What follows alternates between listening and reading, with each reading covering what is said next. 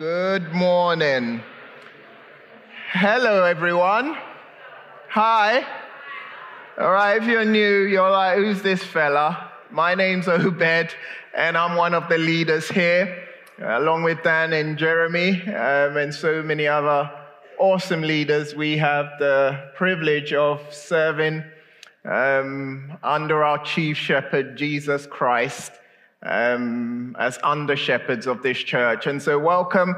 Um, as a church, we've been going through the book of Galatians, and this week we are going to be um, looking at the works of the flesh. And so if you have your Bibles, um, grab them and turn to Galatians chapter five, Galatians chapter five. And this week, we're going to be looking at three verses, verses nineteen. We aim to honor God's word, and one of the ways we do this um, is to stand for the reading of it. And so if you could do that, that would be great. Galatians chapter five, verses nineteen, twenty, and twenty-one reads, "Now the works of the flesh are evident: sexual immorality, impurity, sensuality, idolatry, sorcery, enmity, strife, jealousy, fits of anger, rivalries, dissensions, divisions, envy, drunkenness, orgies, and things like these.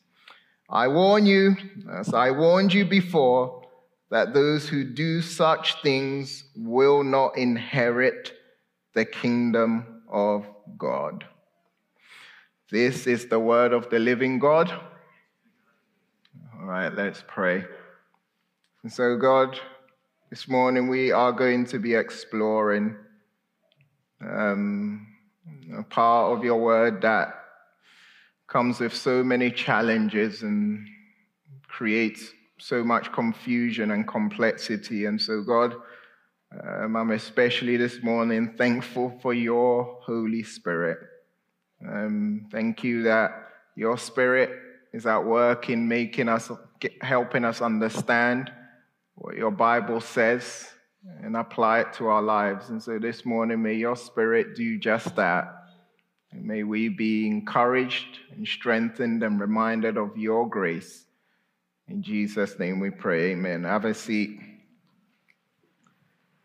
And so last week, we looked at um, the Holy Spirit, also known as the Holy Ghost or God's Spirit, et cetera. We found out that although the Holy Spirit is described as wind and breath, he's not a force or an energy, but he's a divine person. This means that the Holy Spirit is as much God as God the Father and God the Son, Jesus Christ. But the only thing that makes him different is that he has his own unique role in the lives of every believer. The Holy Spirit is one of God's most precious gifts to the church. He takes up residence within the believer at the moment of salvation. And because the Spirit lives in us, works through us, he awakens our awareness of sin and the need for repentance. The Holy Spirit also is the one working in us to become more and more like Jesus Christ. He helps us understand what we read in the Bible and how it applies to our lives. And the Holy Spirit equips us with spiritual gifts that we can use to serve his church and glorify God. But the Holy Spirit doesn't just exist for these things. He provides more for the Christian. And so from Galatians chapter five, verse sixteen to eighteen, which we covered last week, we came to understand the need for Christians to what? Walk by the Spirit. We came to realize that to walk by the Spirit is not just about feelings. To walk by the Spirit is not just about miraculous signs. It's not an excuse for odd behavior.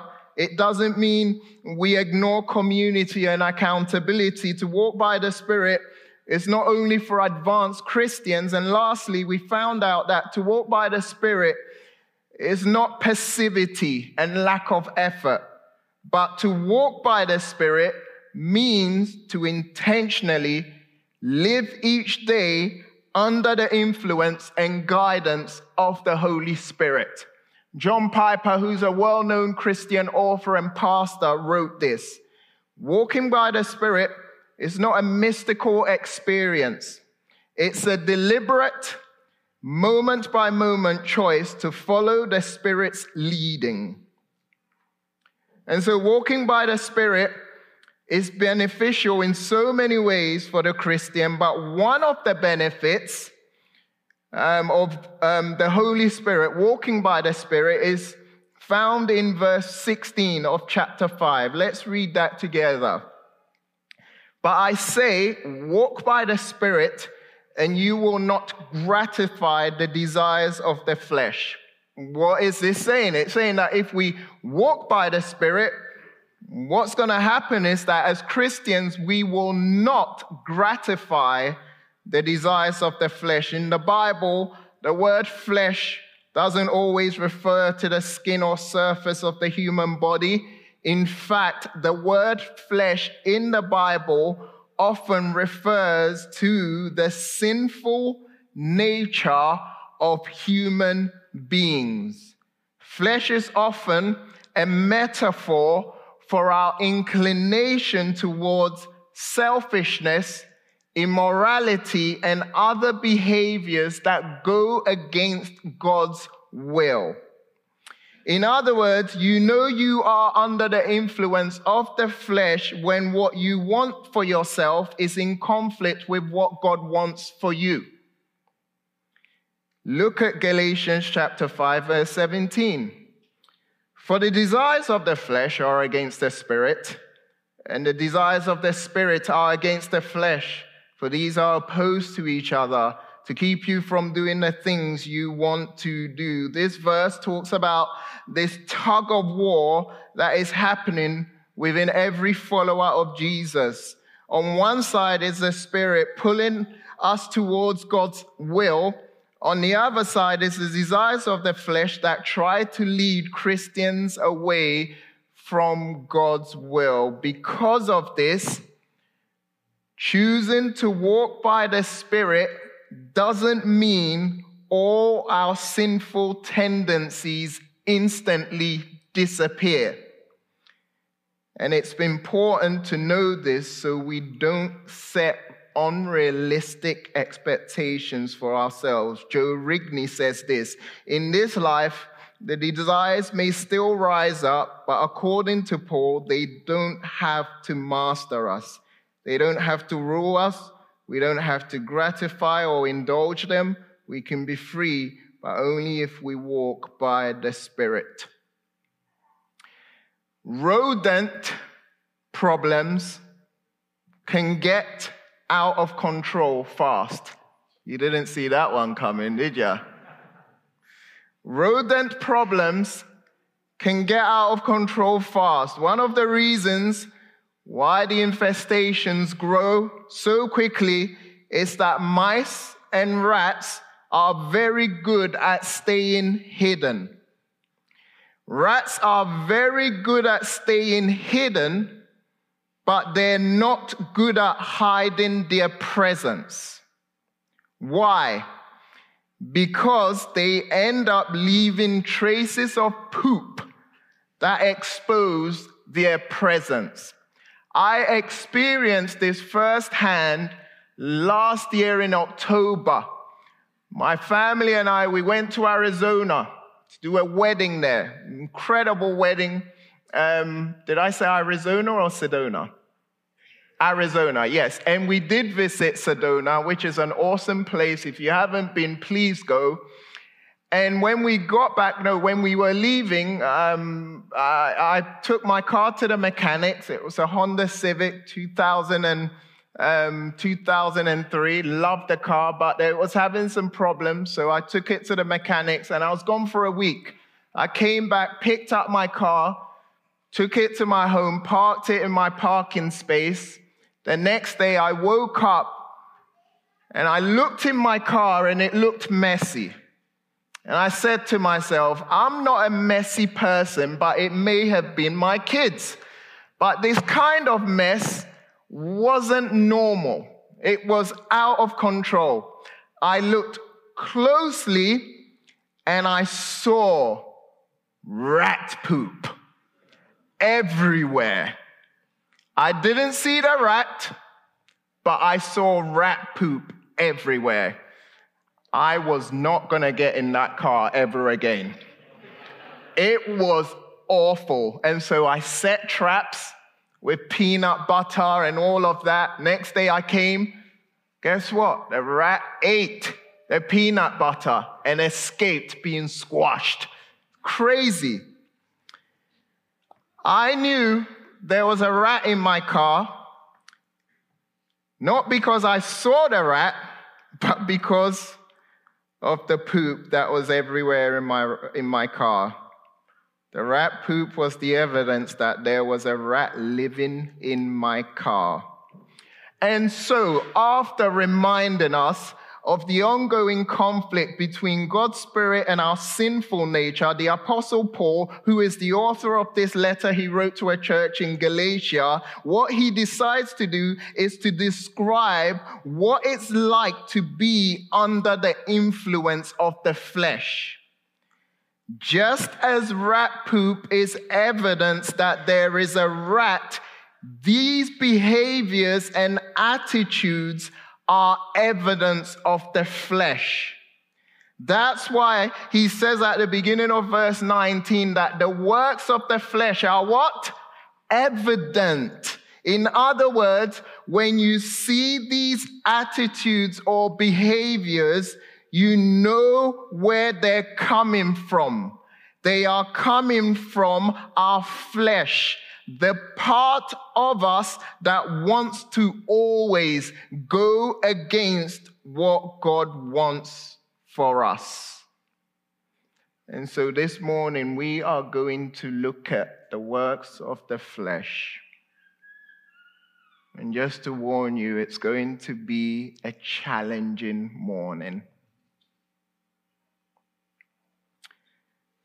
Before we look at the list, it's important to also realize that the list is context-specific in Galatians, and the context to interpret this list in is a church context. In other words, these are the sins of, or, or vices that are widespread, not just in our society, but also in the church, in the hearts of every believer. And so, my brothers and sisters in Christ, as we go through this list of works of the flesh, this is what I want us to do. I want us to resist the temptation to think that it applies to those outside the church or those you may view as lesser Christians. I urge you to step into a space of humility and introspe- introspection. And let's remember that even in our walk with Christ, we are still prone to the influences of our human nature. And let's also remember that salvation doesn't make us perfect. It sets us on a journey of being transformed into the likeness of Christ. And so Paul provides a list of fifteen, um, fifteen behaviors and attitudes that stem from the flesh.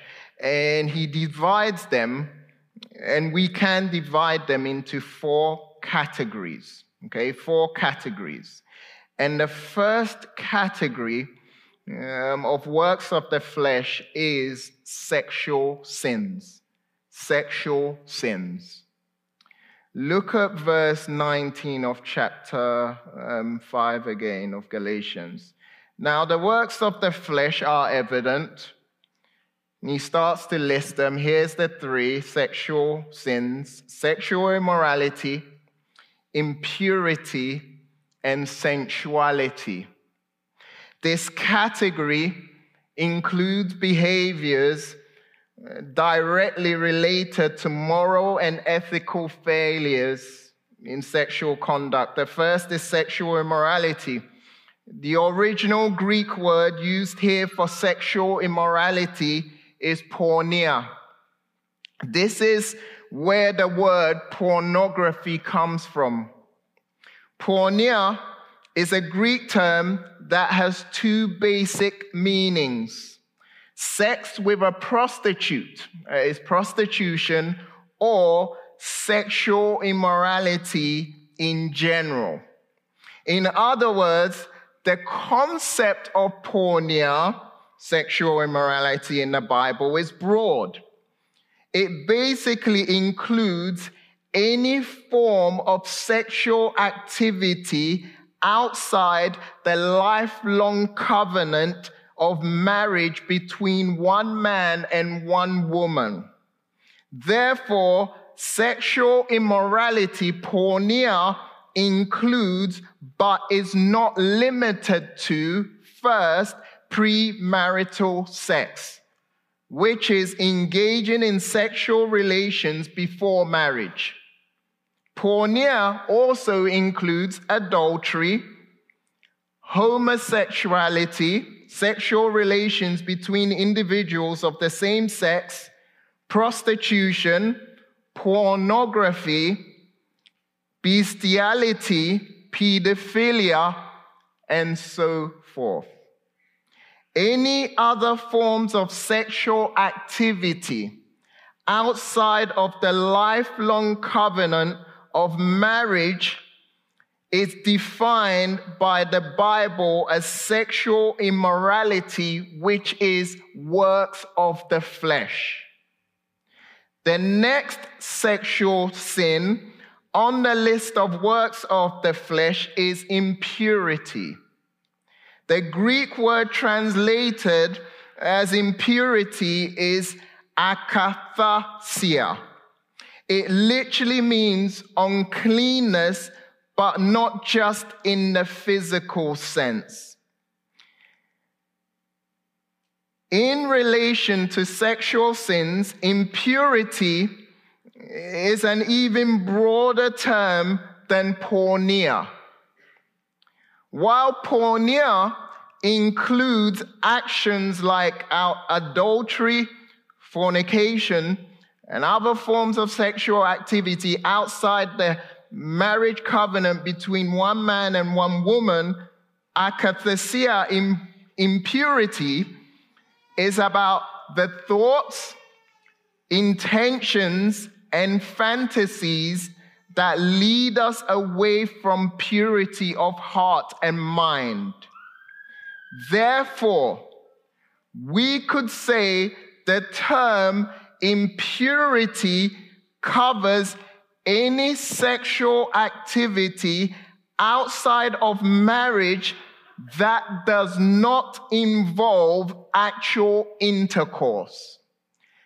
This then includes, but not limited to, sexual acts like pornography, sexually vulgar or suggested language, sexual foreplay, masturbation, oral sex. Any sexual activity outside of marriage between one man and one woman that does not involve actual intercourse is here defined as impurity, a behavior that is outside of God's will. When Paul talks about sensuality, he's using the Greek word aselgia. This term is rich in meaning and refers to a lack of self-control that leads to reckless, indulgent, and often inappropriate behaviors. Sensuality plays out as an abandonment of God's design for sexuality. Instead of expressing love and commitment within the boundaries of marriage between a man and a woman, sensuality seeks pleasure re- without regard to these sacred boundaries.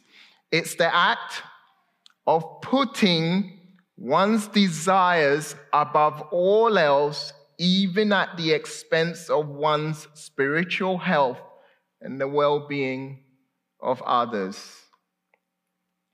Last week, a song called Yes And by an artist named Ariana Grande. Who is she? No.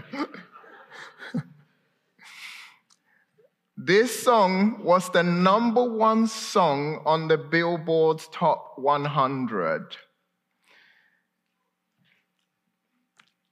The interesting thing about this song is that it's all about how Ariana Grande, she left her husband for another married man. She wrote this song to justify her actions. The meaning of this song serves as an example of sensuality. Like Ariana Grande, anyone in this category, anyone um, expressing sensuality, flaunts their immorality or impure behavior almost as, as if they are proud of it. So Ariana Grande basically said, look, I left my husband for another married man. Yes, and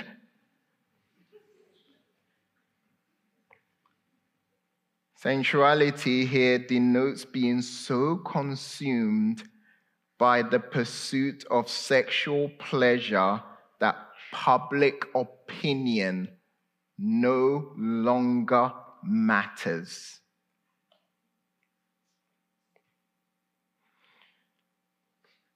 As a church, we are committed to a biblical Christian sexual ethic. As a result, we affirm that marriage is to be between one man and one woman. We affirm that sexual intimacy is a gift from God to be cherished and is reserved for the marriage relationship between one man and one woman. And we affirm that all other forms of sexual intimacy, including all forms of lust and same-sex sexual activity of any kind, are sinful and the works of the flesh. In a nutshell, we agree with the following statement. Sex is a is so powerful that the only container strong enough to hold its raw nuclear force is marriage as defined by Jesus and the scriptures. Any sexual activity outside of this covenant of marriage, adultery, premarital sex, cohabitation, same sexual, same-sex sexual activity, pornography, et cetera, violates Jesus' call upon those of us who follow him. This year, we plan to unpack and explore um, the Christian sex ethic a bit more. We really need to. But for now, we've briefly addressed sexual sin, which I know is a topic that touches each of us in very personal ways. Sexual sin is a subject that brings with it this heavy weight that is often um, carried in silence. And so I want to take a moment now to speak directly to this. First, if you're here and you're carrying the weight of past involvement in sexual sins, I want to offer you hope. You might be sitting there replaying those moments, thinking to yourself, my actions have scarred me, and can I ever, ever move beyond my past? If you're feeling trapped in shame, Because of past sexual missteps, I want to remind you of the gospel and what it truly means for you. The gospel tells us about God's amazing love, mercy, and grace. The gospel doesn't shy away from our messiest paths. It exposes them for what they are, but then reminds us that there's nothing too big or too messy that God's grace cannot cover. If you're here and you've messed up big time in the area of your sexuality, I want to remind you that in Christ, your past doesn't define you. God's love demonstrated in Christ does. And in God's eyes, you are cherished, forgiven, and all you will know from now on and all you experience is God's amazing grace. Others of you are currently entangled in some sort of sexual sin. The statistics are crazy when we talk about those who are entangled in sexual sin.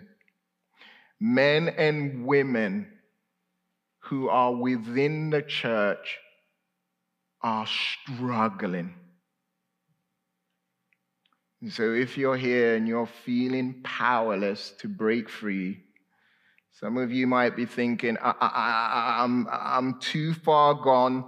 Nobody understands or can relate to the complexity and extent of my struggles. And so if you're here and this is you, I want to remind you that you're not alone in this battle and that freedom is possible. I also want to remind you that the courage to acknowledge this struggle is the first step toward healing. Confession, repentance, and seeking help, they're not signs of weakness. They are means of grace toward being finally free. We're uh, your church family. We really are, and we are here to support you, to walk with you without judgment, and to come alongside you so that you can begin to find your worth and joy in Christ alone. And so if this is you and you are currently entangled and losing the battle against sexual sin, let me encourage you to just make it known. This is an important first step in seeking healing and deliverance. For some of you, this conversation might seem irrelevant or over the top. You might wonder, why does what feels natural or harmless, why is it wrong? God gave me these desires, didn't he? Why do I have to keep them within these boundaries of marriage? Why can't I just flaunt and express myself? If this is you, if you have been justifying sexual sin, I challenge you to seriously consider not just the immediate pleasure or convenience of sexual sin, but the broader impact it makes on your life and impact it makes on others. Sexual sin isn't just about personal choices. It's about how those choices align with living a life that honors God and respects the people around us. And so, if this is you, I invite you to see the truth beyond your immediate desires. I plead with you to repent, to turn from these attitudes and behaviors, and turn towards a life of purity that will truly fulfill and satisfy you.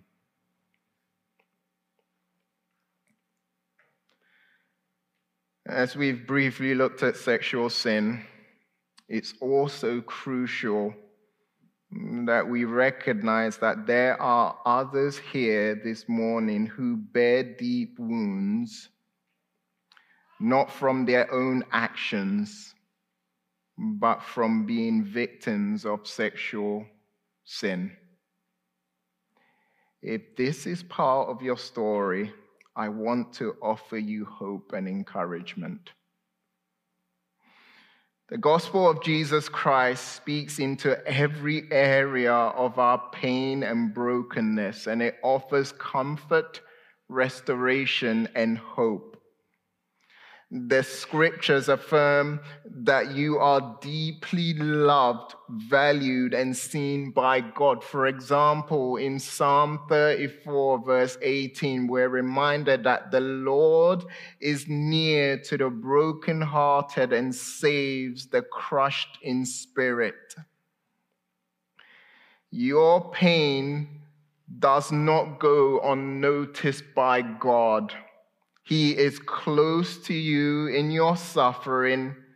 In the life, death, and resurrection of Jesus, we see God entering into human suffering to bring about redemption and restoration. Jesus, who himself experienced betrayal and pain, is intimately familiar with your sorrows. He offers you his presence, his comfort, and his healing.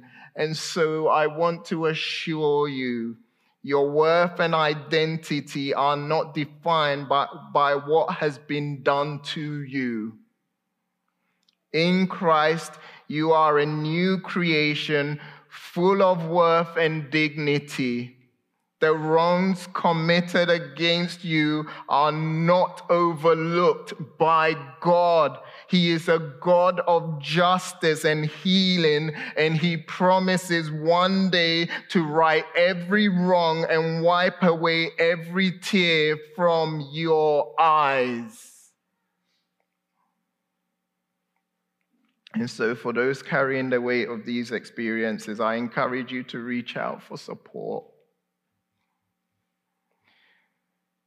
You're not meant to walk this devastating journey alone.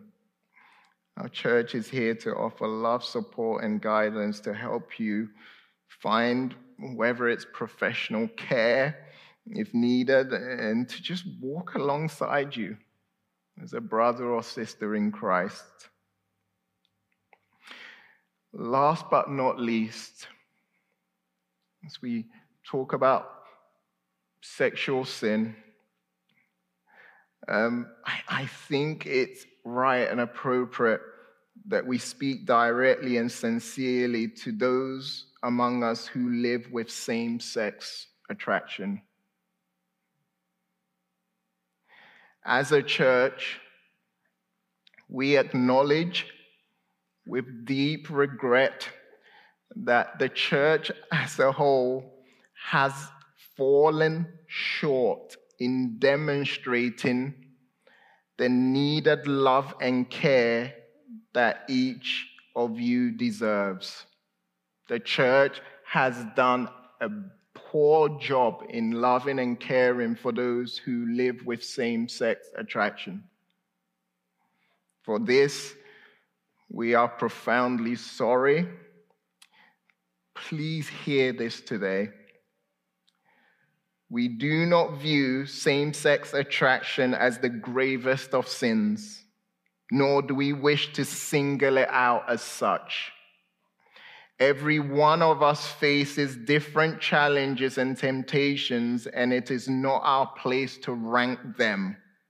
What is most important is for us to respond to each other's struggles with compassion, understanding, and a willingness to support one another. And so if you are here and you profess faith in Jesus Christ but experience, but experience same-sex attraction, I want you to know that we are committed to being a community where you can feel safe and valued. We want you to know that our desire is to be a church family where you can share your experiences and struggles without fear of judgment or exclusion. We want to walk alongside you as you pursue a life that honors God. We are here to listen. We are here to do our best to offer support and to help you navigate the complexities of trying to live for Jesus, um, of trying to live for Jesus, but still wrestling with your identity and um, your sexuality and all of these things. Our commitment as a church is to help every member of our community, and this includes you, to walk by the Spirit so you don't gratify the desires of the flesh. In other words, we desire to be your church family that helps you live out the calling God has placed on your life and fully participate in the life of the local church. We are incredibly thankful for Jesus followers like you, who, though you continue to struggle with same-sex attraction, we're so grateful for you because you're living a life of chastity and obedience, and you serve us as a courageous example of faith and faithfulness as you pursue Christ with a long obedience in gospel dependence. King's Cross Church, let's be a church that is committed to ministering to sexual strugglers of all kinds with biblical truth and grace. But most importantly, let's give thanks for the gospel. The gospel that can save and transform the worst of sinners. And let's rejoice in our Lord Jesus Christ, whose heart and desire is for sinners and sufferers to become more and more like him.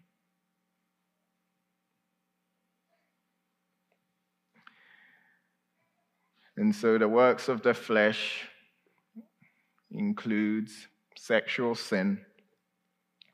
Next, the works of the flesh includes religious sins. Um, look at verse twenty of chapter five. Um, list them: idolatry and sorcery. Um, idolatry, as you know, is not just Um, limited to material objects of wood or stone. Idolatry can take non-material forms. Money, possessions, career, reputation, and ambitions of various sorts can all be forms of idolatry. John Calvin said this: the human heart is an idol factory. Sorcery is also considered a sin in the religious category. Sorcery is the English translation of the Greek word pharmaka, from which we get the words pharmacy and pharmaceutical. It means using drugs. In Paul's day, it was applied to drugs used in witchcraft and used for poisoning people. Today, sorcery would include astrology or fortune-telling or other occult practices. It would also include using drugs, legal or illegal, not for medical purposes, but for their mind-altering effects. Idolatry and sorcery are considered religious sins that stem from the flesh. So the works of the flesh include sexual sins, religious sins, and relational sins. Look at verse twenty again through to the first part of twenty-one. Um, enmity, strife, jealousy, fits of anger, rivalries, dissensions, divisions, envy. These attitudes and behaviors stem from the flesh, and they're known as relational sins. This large category um, encompasses sins that directly harm relationships between individuals through conflict, manipulation, or hostility. We've got enmity, strife, jealousy, fits of anger, rivalries, dissensions, divisions, envy. They're all self-explanatory. And the interesting thing about these relational sins is that they are sins we tend to tolerate. What I mean by that is, as a church and as Christians, we're often um, very quick to be like, man, there are bad, big sins out there. But when it comes to some of these sins, like jealousy and envy and all of those things, we tend to tolerate them. Jerry Bridges wrote a book called Respectable Sins. And he said, these are some of the sins we respect or accept as Christians. He says, it is easy for us to fill our lives with what we might consider acceptable sins, overlooking them as mere character flaws or areas of weakness. And so we are appalled, and rightly so, by the blatant sins of society. But the question is, why do we not also mourn, mourn over our respectable sins of selfishness, envy, enmity, strife, frustration, discontentment, pride, and anger? And so the reminder here is that sin is sin, and whether your sin is blatant or subtle, um, it's sin according to God's word. And so we've seen that the works of the flesh include sexual sins, religious sins, relational sins. Lastly, they are also excessive behavior sins. Excessive behavior sins. Look at verse twenty-one. Drunkenness and orgies are listed as these. All right? Drunkenness speaks of revelry, where alcohol impairs moral judgment and in and inhibits and possibly leads to immoral actions. Orgies are closely connected with drunkenness and denote wild partying behavior.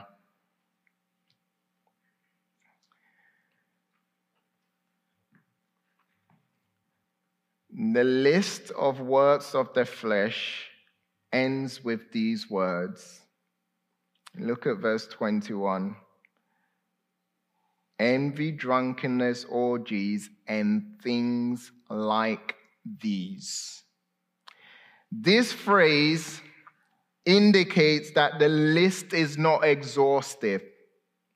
And things like these is a way of saying that any actions driven by selfish desires that harm others or go against God's will fall into the category of works of the flesh. Paul then concludes the section on works of the flesh with these words. I warn you, as I warned you before, that those who do such things will not inherit the kingdom of God. The first thing to note in this verse is that Paul has given this warning before. You, if you notice, he says, I warn you as I warned you before. This means this is not the first time he's saying this. The second thing I want to highlight about this verse is the Greek tense. Listen to this. This is important, everyone. Stay with me. The Greek tense Paul uses for those who do such things. This tense implies a pattern or habit of behavior rather than a one-time occurrence. Paul's message here isn't about condemning us for a single failure or lapse. The heart of his warning lies in the ongoing, deliberate choice to engage in sinful behaviors, especially when you know that they are wrong.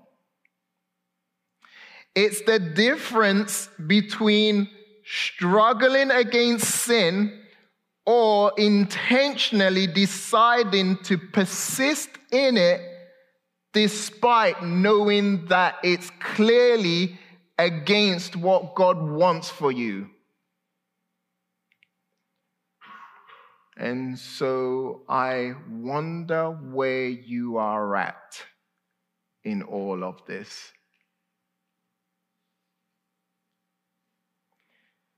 Where do you see yourself in the struggle against the works of the flesh? Are you fighting and doing all you can to resist and trying to walk by the Spirit, or are you very much like, do you know what? I can do what I want and live how I want. How you answer this question will determine whether you're part of God's kingdom or not.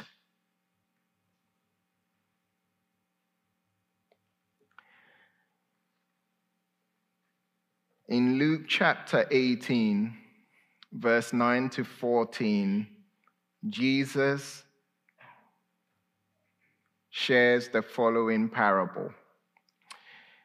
It reads, He, Jesus, also told this parable to some who trusted in themselves that they were righteous and treated others with contempt. Here's the story. Here's the parable. He says, Two men went up into the temple to pray, one a Pharisee and the other a tax collector. The Pharisee, standing by himself, prayed thus, God, I thank you. That may have been his voice. God, I thank you that I am not like other men, extortioners, unjust, adulterers, or even like this tax collector. I fast twice a week. I give tithes of all that I get.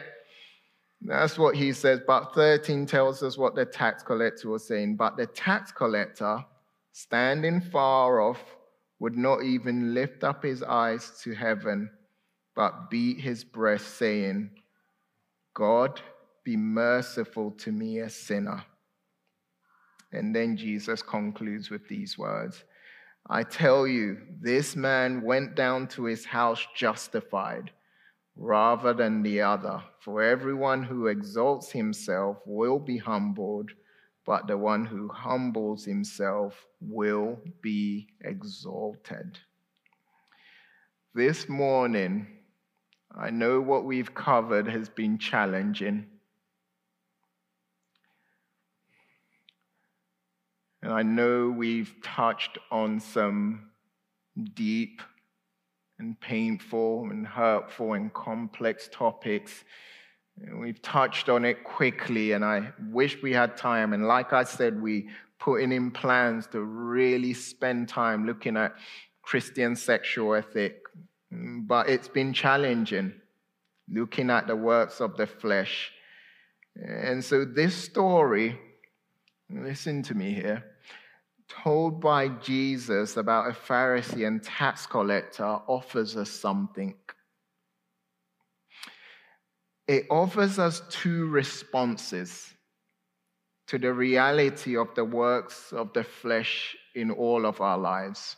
Because let me remind you, Uh, that in all of our hearts, whether you are, uh, you've been a Christian for like two minutes or twenty years, in all of our hearts lurks the, the, the, the works of the flesh. Our natural desire and inclination is to is towards these things, is towards sexual immorality and towards strife and anger and all of these things. We are definitely an, uh, humans that are bent on all of those things. And so as we've explored all of this, this story offers us two responses.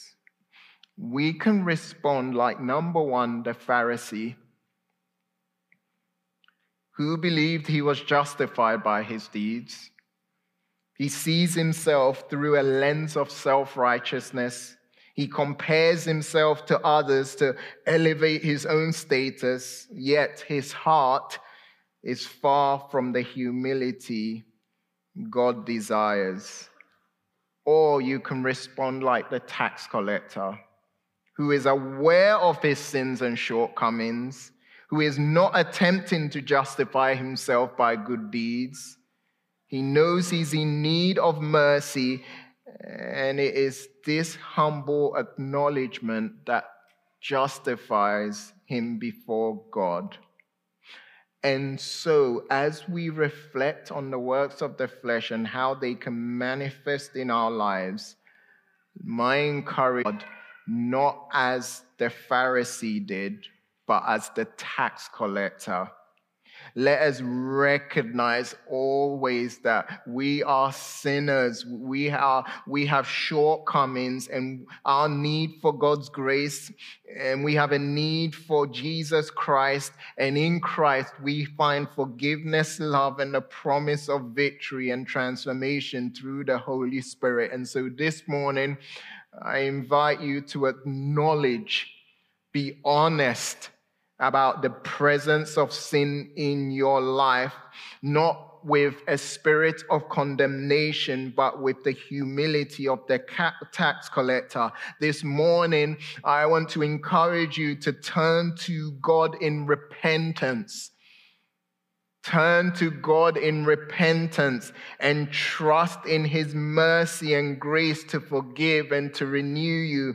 This morning, I want to exhort you to embrace the love that comes through the forgiveness of sins, and embrace the love that allows you to be transformed into the likeness of Christ. And as we do this, church family, let's never forget that it's not our righteousness, but Christ's sacrifice that makes us right with God. And in understanding that we are justified means that we are free to obey God and live for him with all of our mind, with all of our hearts, with all of our souls. And in realizing that we are justified, it's a call for us. It's a call for us to love and serve others who are struggling with any of these sins. And so, King's Cross Church, let this be our prayer today. God, be merciful to me, a sinner, and let us rest. No matter where you are, no matter what you're going through, no matter what you're struggling with, may you rest in the assurance that through Christ, mercy, forgiveness, and love is yours from now on throughout eternity. Let's pray.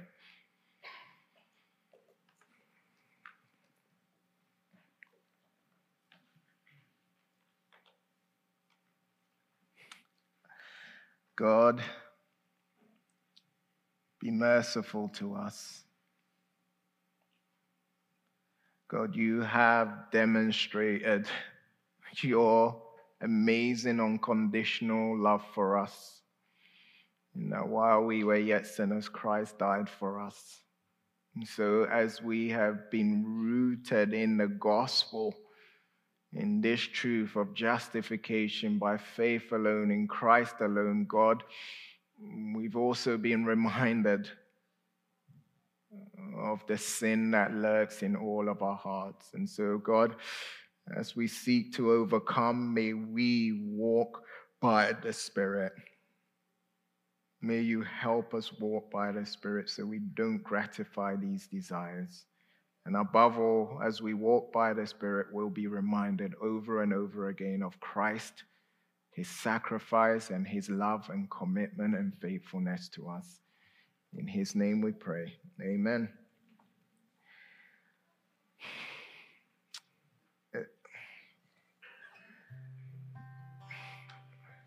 This Sunday, we've reflected on the works of the flesh, and I know this week I will encourage you to make sure you attend a community group. And we have groups that meet all over the city. Make sure you attend a group so that you can process some of these things with um, your brothers and sisters in Christ. As we've reflected on the works of the flesh, we're reminded of the stark contrast between a life led by the flesh and one that is led by the Spirit. These works, sexual immorality, enmity, strife, jealousy, and the like, are not just ancient words. They're not. They are real struggles that each of us faces each and every day. Beautiful truth of the gospel. While we were still entangled in these very works of the flesh, Christ died for us. Christ died for us. This is the heart of the gospel we remember as we come to the table for communion. Communion, or the Lord's Supper, was instituted by Jesus himself on the night he was betrayed. It is a time for us, the body of Christ, to remember and proclaim his death until he comes again. First Corinthians chapter eleven, verse twenty-three to twenty-five, the Apostle Paul says, "For I received from the Lord what I also delivered to you, that the Lord Jesus on the night when he was betrayed took bread, and when he had given thanks, he broke it and said, 'This is my body, which is for you. Do this in remembrance of me.' In the same way, also he took the cup after supper, saying, 'This cup is the new covenant in my blood. Do this as often as you drink it in remembrance of me.'" So the Lord's Supper, the communion table, is not about us. It's not about our righteousness. It's about Jesus. And it's about his body broken for our sins and his blood shed for our redemption. It's a declaration that we are no longer defined by the works of the flesh because of the work of Christ on the cross. And so if we profess faith in Jesus, if you cling to him as the source of your salvation and the forgiver of your sins, this morning, you are invited to partake in communion. What you're going to do is, when you are ready, you're going to come up and you're going to grab a cracker and you're going to dip it into the juice. And what I want you to do is go back to your seat. And just before you partake in communion, I want you to reflect again on what it means. And then you can celebrate communion. If you are here and you are still exploring Christianity and you haven't yet surrendered your life to Jesus, first of all, we are glad you are here. And so during this time of communion, we invite you not to partake in communion, but to simply observe. Just reflect on what you've heard and consider the invitation that Jesus extends to all of us, an invitation to a life transformed by his grace and his Spirit. And so as we partake in communion, let's meditate on the incredible sacrifice of our Lord.